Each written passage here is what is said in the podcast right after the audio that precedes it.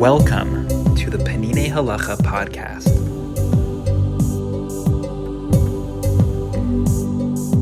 Chapter 2 General Rules of the Prohibition Against Chametz. Section 1 Four mitzvot concerning the prohibition against chametz. Four Torah commandments deal with the prohibition against chametz on Pesach, three negative commandments, and one positive command. The first prohibition is to refrain from eating chametz, as it is written, and chametz shall not be eaten. Our sages taught that the prohibition against eating chametz on Pesach includes not deriving any kind of benefit from the chametz. The Torah also says, You shall not eat anything leavened. In all of your settlements you shall eat matzot. Our sages concluded from this verse that not only something that had fermented on its own is prohibited, but even food that had been leavened by some external agent may not be eaten on Pesach. It must be noted that the Torah was particularly stringent concerning the prohibition against eating chametz. Almost all of the Torah's food prohibitions are punishable by lashes, while eating chametz on Pesach is punishable by kares, being spiritually cut off as it is written, Whoever eats chametz from the first day until the seventh day, that soul shall be cut off from Israel. The second prohibition in the Torah is that no chametz may be found in our possession. As it is written, Seven days there shall be no saor found in your homes.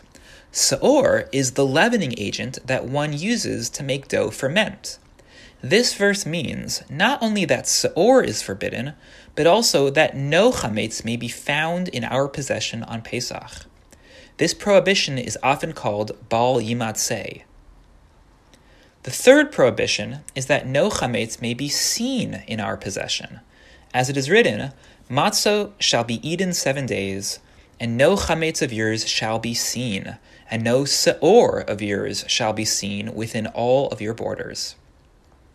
One violates the second prohibition, bal yimatzeh, shall not be found, and this third prohibition, called bal yera'eh, shall not be seen, only if one has in his possession on Pesach at least one olive's bulk, kazayit, of chametz.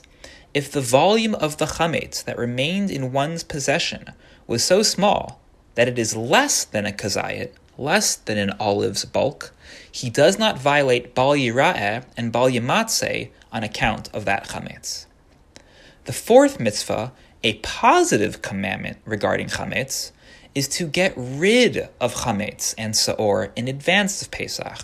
As it is written, seven days you shall eat matzot. However, on the first day you shall remove the saor from your houses. To summarize, there isn't just one mitzvah in the Torah about chametz. There are four. Don't eat or derive benefit from chametz on Pesach. Don't have chametz to be found in your possession on Pesach. Don't have chametz to be seen in your possession on Pesach. And do get rid of chametz in advance of Pesach. We can see how seriously the Torah takes chametz on Pesach by the fact that it receives four independent mitzvot. We also see that by how strict the punishment is for eating chametz. Instead of the expected punishment of lashes, the Torah mandates the far more serious consequence of kares, often translated as being spiritually cut off from the Jewish people. Remembering that there are four separate mitzvot provides a helpful framework as we navigate the halachot related to chametz.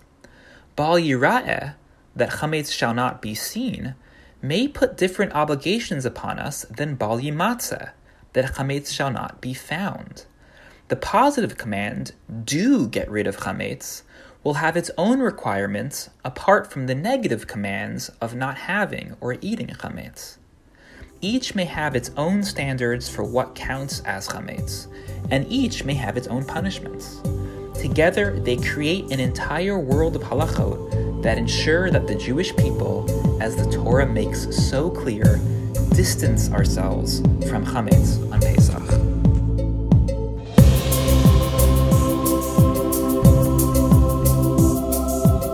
The Peninei Halacha podcast provides English audio of Peninei Halacha exceptional work of halacha by Rav Eliezer Melamed Shlita.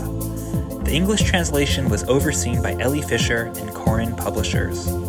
These texts are available for free online, and beautiful printed volumes are available for purchase. The summaries and reflections are from me, Ben Greenfield, rabbi of the Greenpoint Shul in New York City. I occasionally make subtle changes to the original translation, often for clarity, sometimes by mistake.